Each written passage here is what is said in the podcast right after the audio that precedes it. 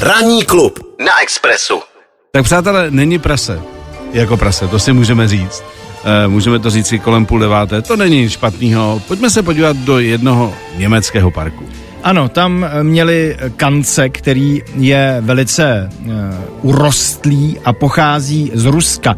No a proto, že právě má ruský původ, tak dostal jméno Putin. Hmm. Jenže návštěvníci teď samozřejmě nadávali parku, že uh, jako toto jméno není vhodné uh, v této situaci a vedení parku tedy řeklo, žádné prase si nezaslouží jméno tak nelidského bastarda, doslova. Hmm. No a teď bude mít nové jméno a hmm. to jméno je Eberhofer.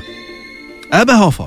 Eberhofer, je to, je to seriálový detektiv, oblíbený, aha, aha. takže uh, právě toto jméno vyhrálo v hlasování a teď tedy už nebude Putin, ale bude hmm. Eberhofer. Aha, aha, aha.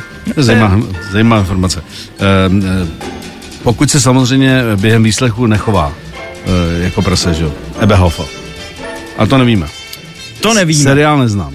Nevíme, taky, taky se přiznávám, že ne, neznám tento seriál, ale zase třeba jako, kdyby byl jako Šimansky, tak, tak zase, pozor, a to jsme někde jinde. To zase byl pořádný kanec, že? to, Takže to by se hodilo. Jako Šimanský byl a kanec, jako, ano, a navíc z Duisburgu, jako. to je Tex-Mex. Tex-Mex. Ranní klub. Klub.